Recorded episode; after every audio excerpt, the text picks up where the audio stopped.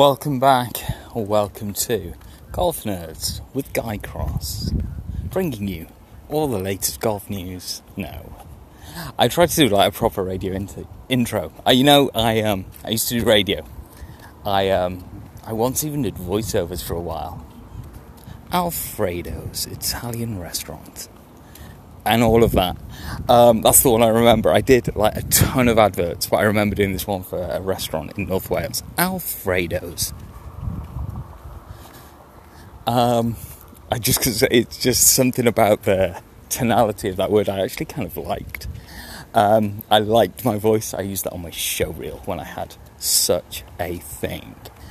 Um, wow fuck diddly dee. Local radio's a long time ago, isn't it? Um, I couldn't say that on the radio.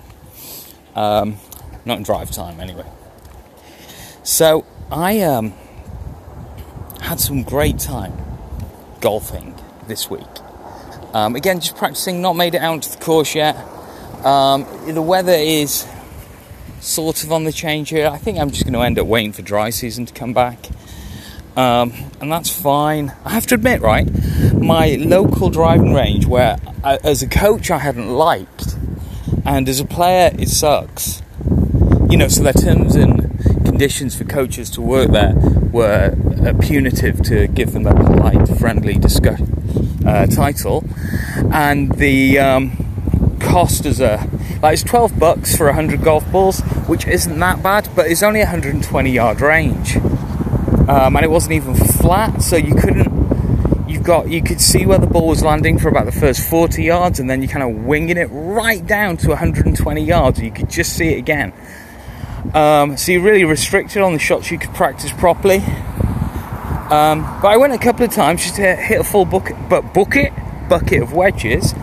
Um, but you know, 12 bucks, it was a lot of money. But now they've changed. Just um, for the next six weeks, and hopefully it's something they keep on a couple of days a week. I guess they're quiet days. It's um, 19 bucks for as many balls as you want. Wow, haha, that's good, isn't it? No, and that's that's awesome. I don't mind doing that, especially um, it's the sort of thing I could do on a Friday.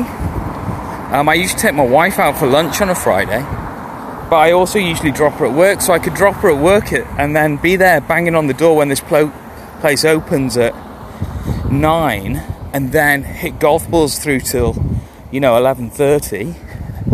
Um, get changed and go out with the missus for lunch. Um, and yeah, twenty bucks a week, you know, you get to the point of you could actually join somewhere for that much. Not that anywhere here gives you free range where it's you know where you're paying just 100 200 bucks a month.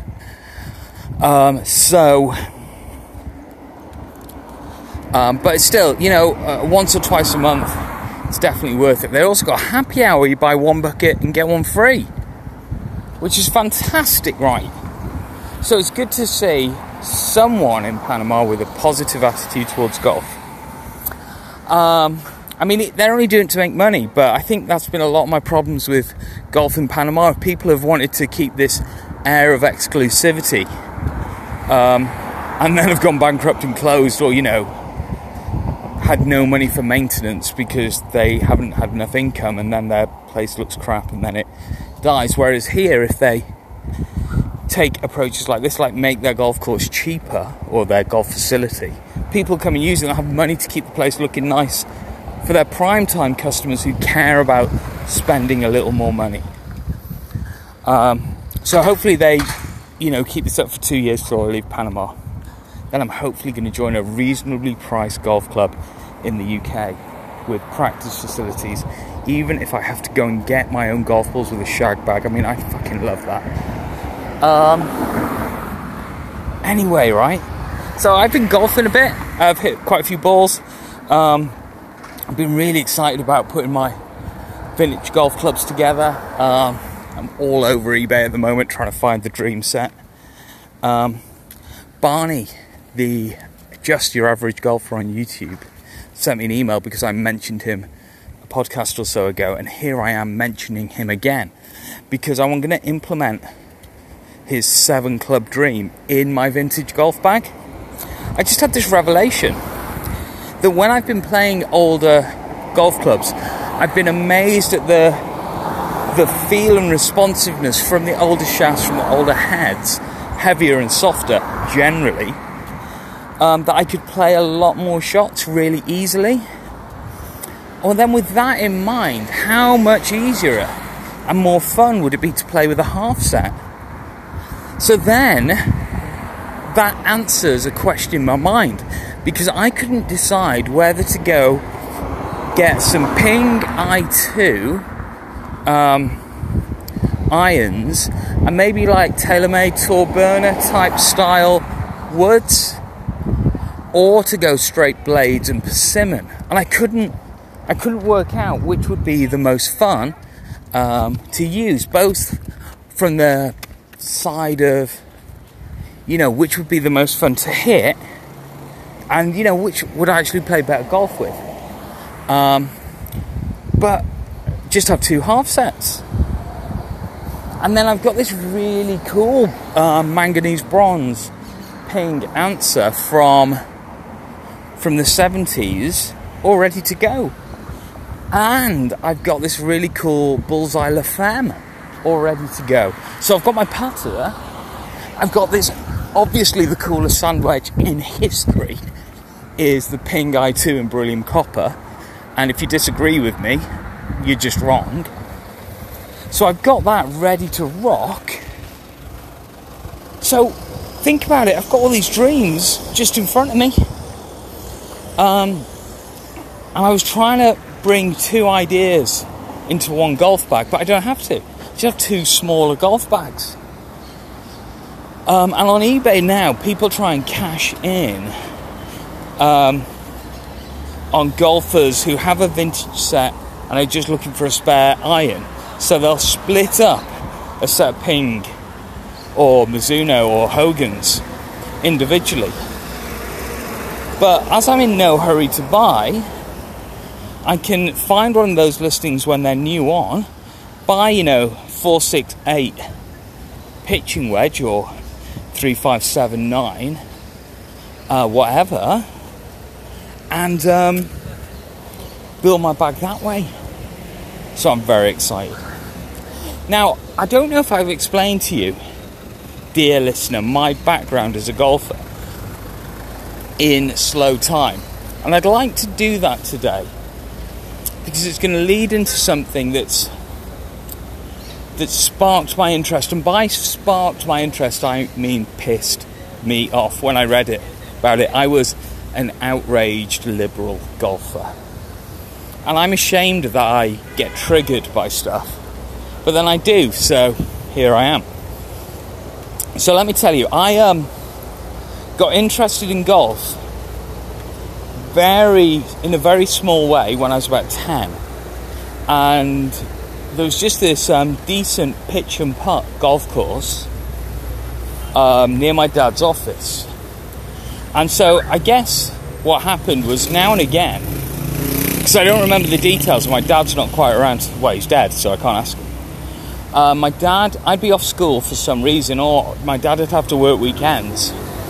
He'd drop me off at the pitch and putt, go into work for a couple of hours, and then um,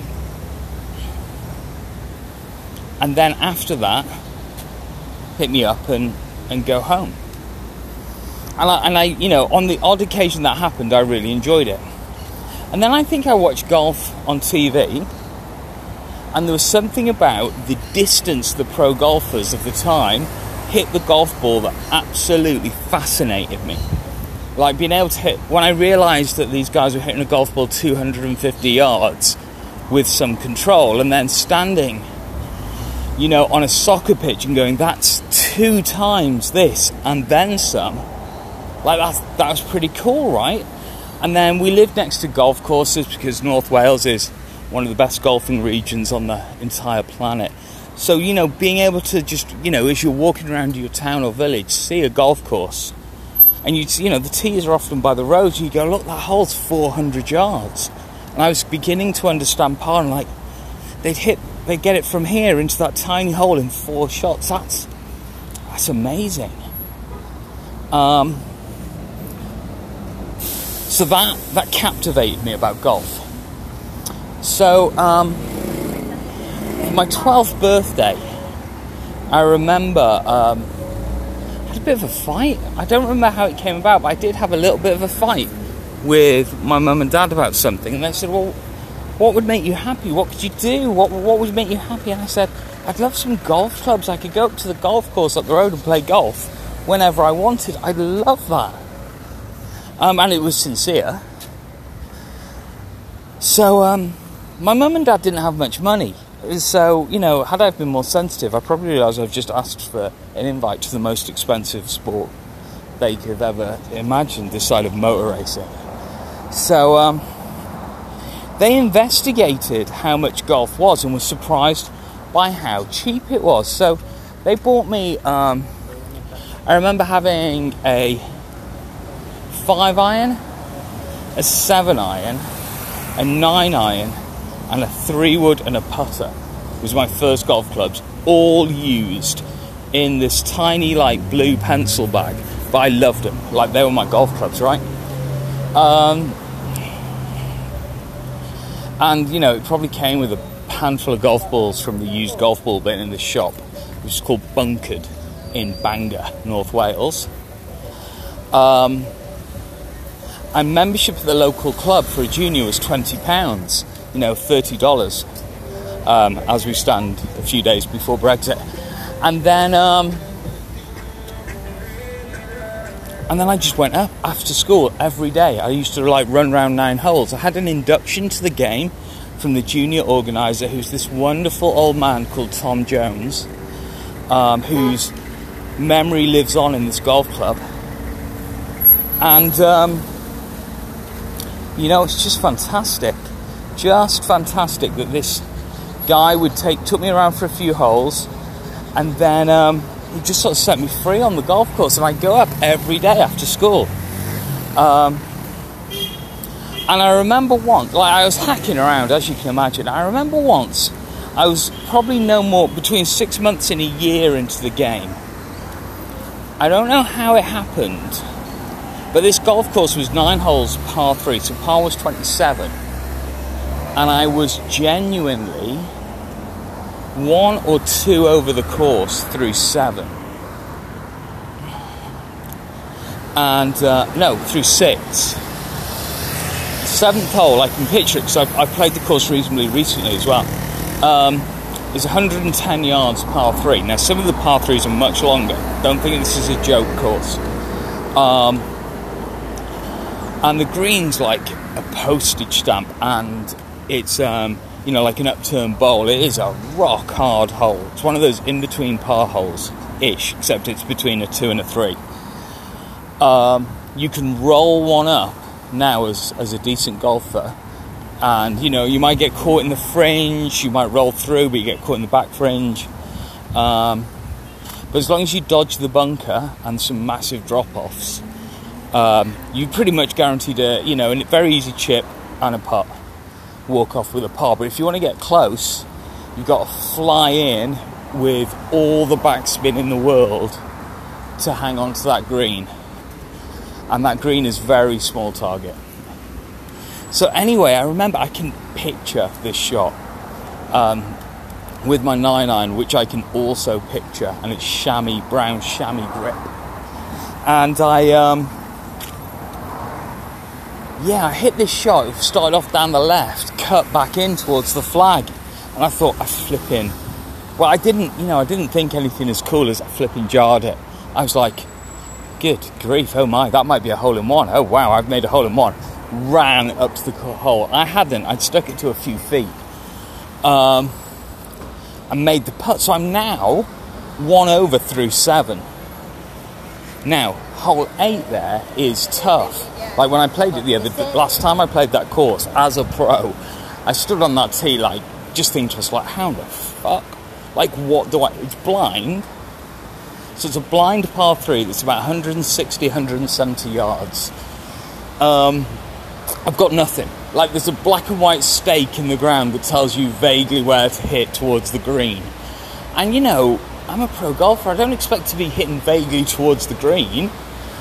from you know with a seven eight iron in my hand, I want to decide which side of the green I'm going to hit, and and I'm like, how do you ever make par? Let alone anything better on this hole. So that was recently. As a kid, I was probably much more foolhardy, and I hit my three wood. Um, I had this huge slice, and um, again, I remember this shot. I, I can see it flying in my memory hit this low slicey three wood that probably landed about halfway. Took a couple of good bounces and landed up on the fringe. And um, two putted and one over standing on the ninth tee. Like it does not get any better than this now. Um, and so far, I'm happy to tell you that this result of being one over par was was almost exclusively down to luck stars had aligned, etc., etc. And um, and I hit this um, uh, nine nine again, and I bladed the flip out of it, right? But it's flying right for the green. It's about 120 downhill. You can actually hit it with a putter if you know the line, but I didn't know the line then, so I had it on. It's straight down the hill. I had my nine nine, bladed it, fly straight at the green. And can you imagine? Um, it was one of those bladed shot that had tons of spin on it, and it landed on the green and stuck. And I'm just like, oh my life, oh my life, I could make par. I could make birdie and walk off level par. Um, now, I didn't. I two putted, walked off 28. I don't think I even told anyone. I probably went home told my dad that I played good golf. And, uh, you know, like all of us, when we shoot a good score, like I think I'm ready for the tour now. Um, but it was it was awesome, awesome golf course. And from those experiences, I was confident enough to start playing in competitions. I sucked. Like I'm no junior protege. I sucked. Um, in a minute, you can hear me order coffee in Spanish, right? It's going to be a thrill for you. Um, so I. Um, played in competitions, and then, you know, my golf ambitions probably and a bit arrogantly outgrew that golf course. And around the time my parents moved house, so I took it as a chance to um, to move up, and I moved to a proper 18-hole course. Bit snobby, didn't 100% get on with everyone there, but you know, when you're a decent golfer, people kind of make allowances for you being anything different from the norm. So, um, so there I was, and there weren't quite enough junior competitions. Right, coffee time. No, it's not my turn yet.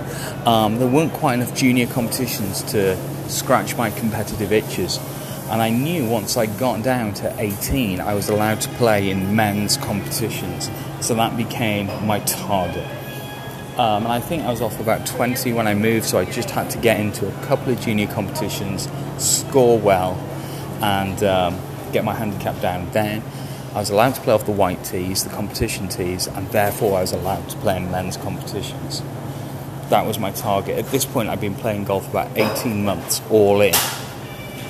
Um, so I did that, and then like this whole world opened to me of, of competitive golf. Right now, now, now, get to hear this. Um, this amazing amazing Spanish coming up. I could pause it, right, but I'm not going to because I think, I think you want to hear it this now. Hola, buenas noches. Uh, ¿Puedo uh, un café latte? Café latte. ¿Con leche descremado? Sí, ¿de qué tamaño lo desea? Ah, grande, por favor. Caliente. Sí. ¿Su nombre? David.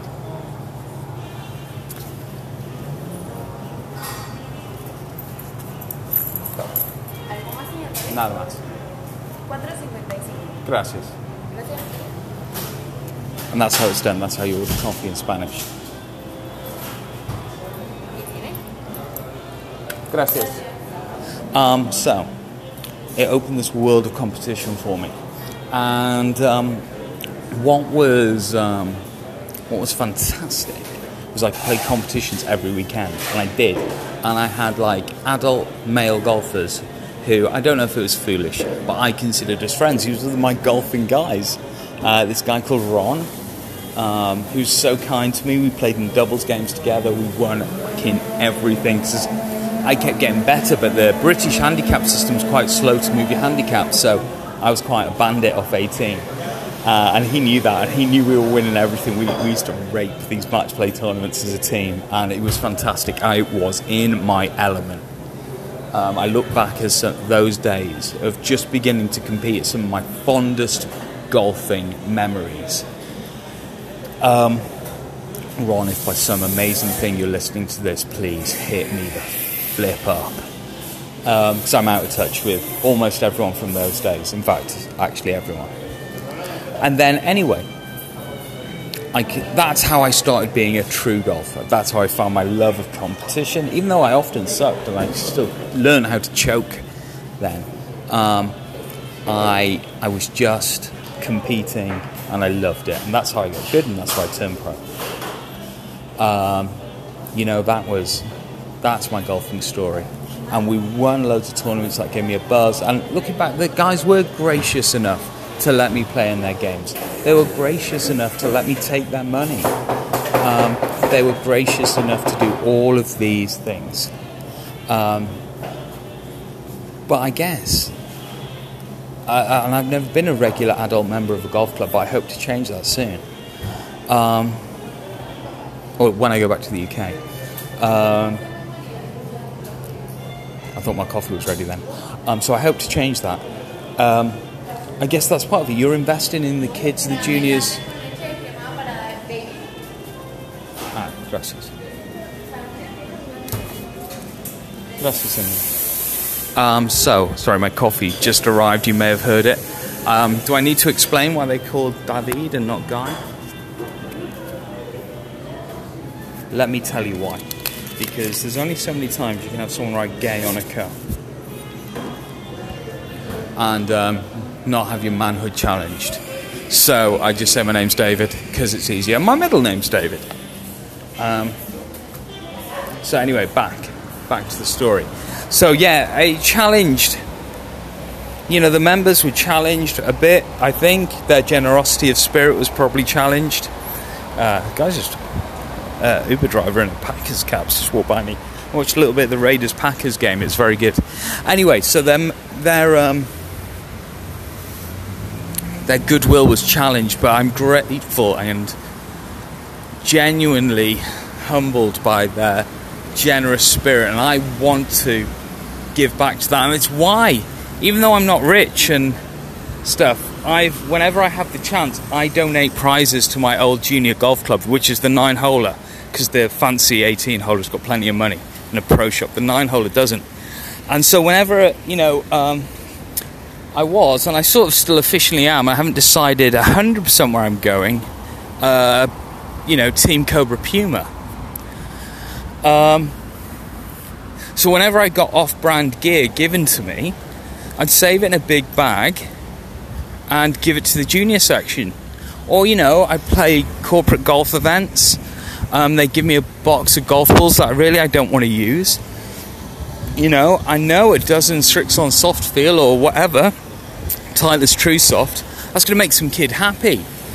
Um, I often go to golf events and now will actually say, hey, if you've got any merch left over, I've got, I support this golf club full of kids with no money.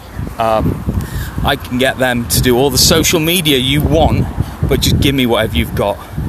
And you know, they know because I'm getting free stuff from Puma and uh, various places and all of that. And generally, I don't need. I'm not hurting for a golf cap or two. They've guys have given me like bags of golf caps, t-shirts, golf balls. Again, if you are in that position, you could help me out. I will pay shipping. Hook a motherfucker up, please. Um, because these are kids who don't have a first tee program or anything, because they're not cool enough. Anyway, why am I telling you my golfing history? Because that's pretty much it. That's pretty much it. I could probably retell it through my parents' eyes and my parents' perspective, and I might do that another day. Um, because, I'm telling you because, I saw a tweet um, from Ladies Golf Media because I follow a few of the wonderful people in Ladies Golf Media now, or Women's Golf. I'm not comfortable quite with that term yet because I actually like calling ladies a lady. It's a compliment, it's not a derogatory term. Um, so, about this golf club. Uh, I think it's called Thonbury or Thonbury. I did write it down, but I've left my notes in Starbucks. Um, and it's on my Twitter, but I'm recording this. Shall I have a look? Because let's name and shame these losers. This golf club, Thorndon Park. Thorndon Park Golf Club in England, right? Do you know what these losers did? So, let's start the story. They're a regular golf club with a buzzing girls golf program, junior golf program, of which some of those juniors are naturally girls because 50% of the population roughly are. Um, and you know they've taken the right step. They let the good girl golfers play in the adult tournaments, probably for the same reason, right? There's some girls there who are chomping at the bit to play competitive golf. If they're not gonna slow down or, or you know cause a pain in the backside for the adult members, let them play in the adult comps. You know, they put more money into the club, they cause no negative impact. But do you know what this shithole club has done? I use the term, yep, again, I thought it through, I'm going to use it again. The shithole club have done. They've banned their junior girls from winning these tournaments. So that's right, so they'll take the money from these girls, right? Because I'm sure they're not playing for free. I'm sure it's not much money, but it's some money. Especially some girls got paper rounds or whatever, part time jobs to pay their entry fees. You fucking shithole golf course. They're paying their entry fees, but you won't let them win. Do you know why? Because Fat Doris is upset that she's lost her track on free Pro V1s because some young, thin, beautiful girl, I've seen the pictures of them, they're all young and amazingly pretty, powerful, strong girl golfers, has robbed off with Fat Doris's free Pro V1 supply. Fuck you, Fat Doris. I left a pause there. One, to have a drink of coffee. Two, for you all to realise that I just said, fuck you, Fat Doris. I have no idea what the members are called, right? If there is a member there called Doris who is carrying a little more weight and she is upset about her lack of prizes from a golf tournament, my, com- my comments stand. And if you have a problem with them, please bring them to me and we can have a frank and open debate about your lifestyle choices, your name, and your attitudes towards junior golf.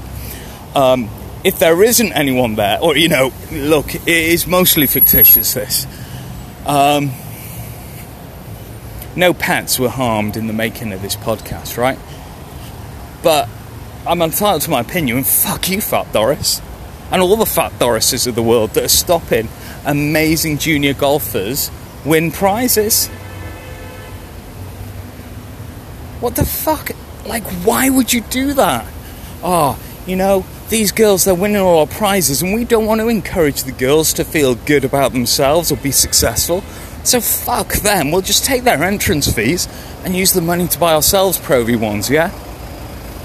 Fuck you, Fat Doris. I'm really glad I haven't read the article in too much detail for a few days, so I can't remember any of the names involved. I'm just making, um, you know,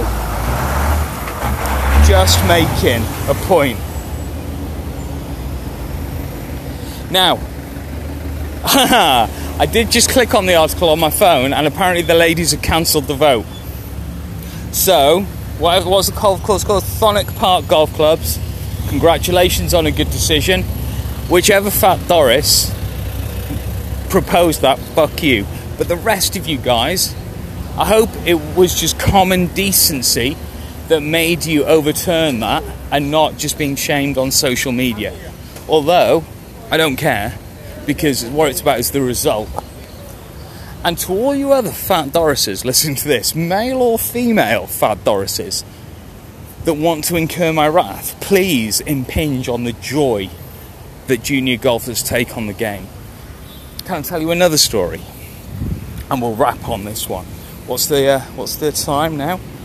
Let me just have a look. We've been rolling for 30 minutes. I have three children, and one of them is passionate in an after school activity. Um, so much so, he's thinking about making it his career. He's only eight, but he's in a field where, to be honest, he needs to make the call before he's 10.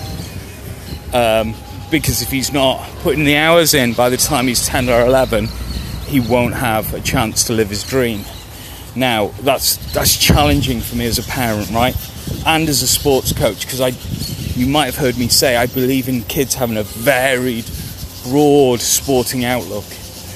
Uh, my kid has chosen a field which actively discourages that, and I think they're wrong. And I challenge that.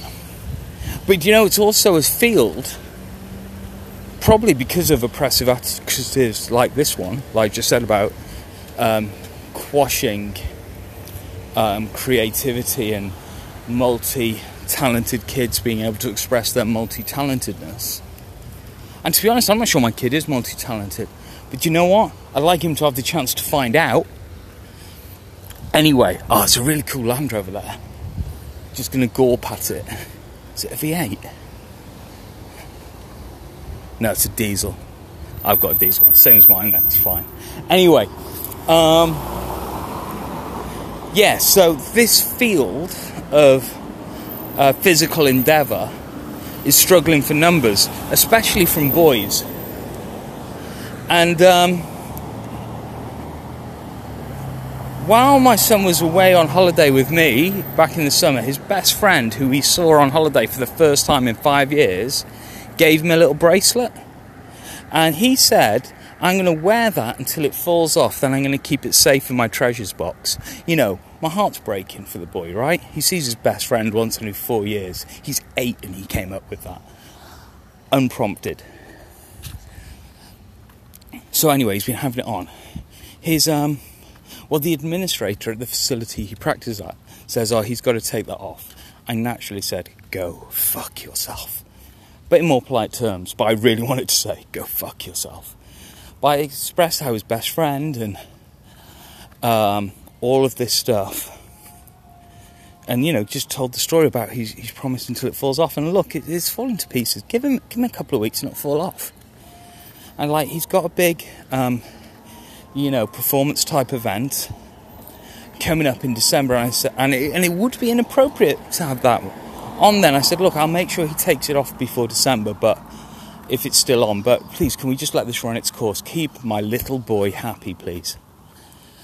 No, because we've got a rule. I said, well, what about if you change a rule? That would make me happy as a client and my son happy as a human. So make a good business and human decision here. No, we've got a rule. Now, I didn't hit her or swear her at this point, but the thought crossed my mind. Um, do you know what? My son, who's bigger than this person emotionally, on the way home said, Dad, thank you for fighting my corner there. I really don't want to take my thing off, my bracelet. But equally, I don't want. I know I'm going to have to do it anyway. So why don't I just take it off now and I can put it back on um, after the performance thing? And we'll just tell him that's what we're going to do. Like, that was a way better solution than I had. He's eight, okay? Um, because I was like, how about we find you a new place to practice? Because, um, you know, Fat Doris is putting the rules down. Anyway, so I sent, um, I'm just going to call her Fat Doris, it's not her name, and she's not fat. Um, I sent Fat Doris a text saying, look, Julius has uh, decided not to um, to take that off, but he's going to put it back on after the thing in December, and, and I support him in that, and I hope you do too. Um, she had to go at me again tonight, just before I started rolling on this. It's why I've gone for a walk to buy a coffee, so I don't have to hang around there waiting for the kid to finish his class. Yeah, how? Oh, well, you know, we can't make exceptions. So I was like, you literally can. You are the sole holder of all of these rules. And let's be honest, you've only got about eight clients, and two of them I know are thinking of leaving, and now that's three thinking of leaving. You need to get a grip. I expressed that to her in really gentle, soft terms. um, oh no, but rules are very important. I'm like, well, they're not more important than my son. Like, there are some rules that are important, like, thou shalt not kill, but thou shalt not wear a bit of string in dance class around your wrist. It's just not important. And literally, this is a bit of string we're talking about. Like, his head teacher at his really fancy international school, um, where, like, the cream of the crop of this whole country go to, heard the story and went, oh, that's adorable. Yeah, of course he can wear it until it falls off. Like, you know, happily made an exception. Local dance school, though, not so much. And see, golf and many other activities that are struggling can learn from moments like this. Your rules are not as important as the kids. The kids are what is important. These are not the golfers of tomorrow. These are not the dancers of tomorrow.